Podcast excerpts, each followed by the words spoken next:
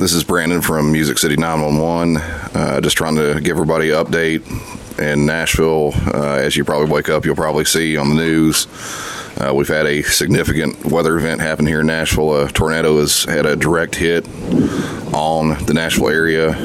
Um, I've actually come into work early this morning. Um, got here about two hours early.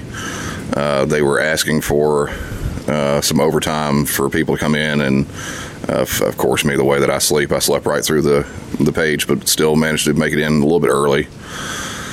As it sits right now, there's widespread damage across most of uh, East Nashville, um, some of the North Nashville area.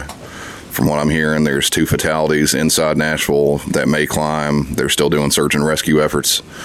Um, a lot of building collapses. Um, and then further outside of Nashville in the Mount Juliet area, and now I'm here in the Cookeville, Putnam County area, that they've also had some pretty widespread damage from either the same or maybe another tornado on top of that, and there's uh, three or four more casualties out that way. Uh, just want to give everybody update. Uh, it's probably going to be a long day for people here working, and just want to keep you all up to date on everything. And I'll try, try to check back in after work and give an update a little bit further, and I'm sure we'll be talking about this on our next episode. Thanks, guys.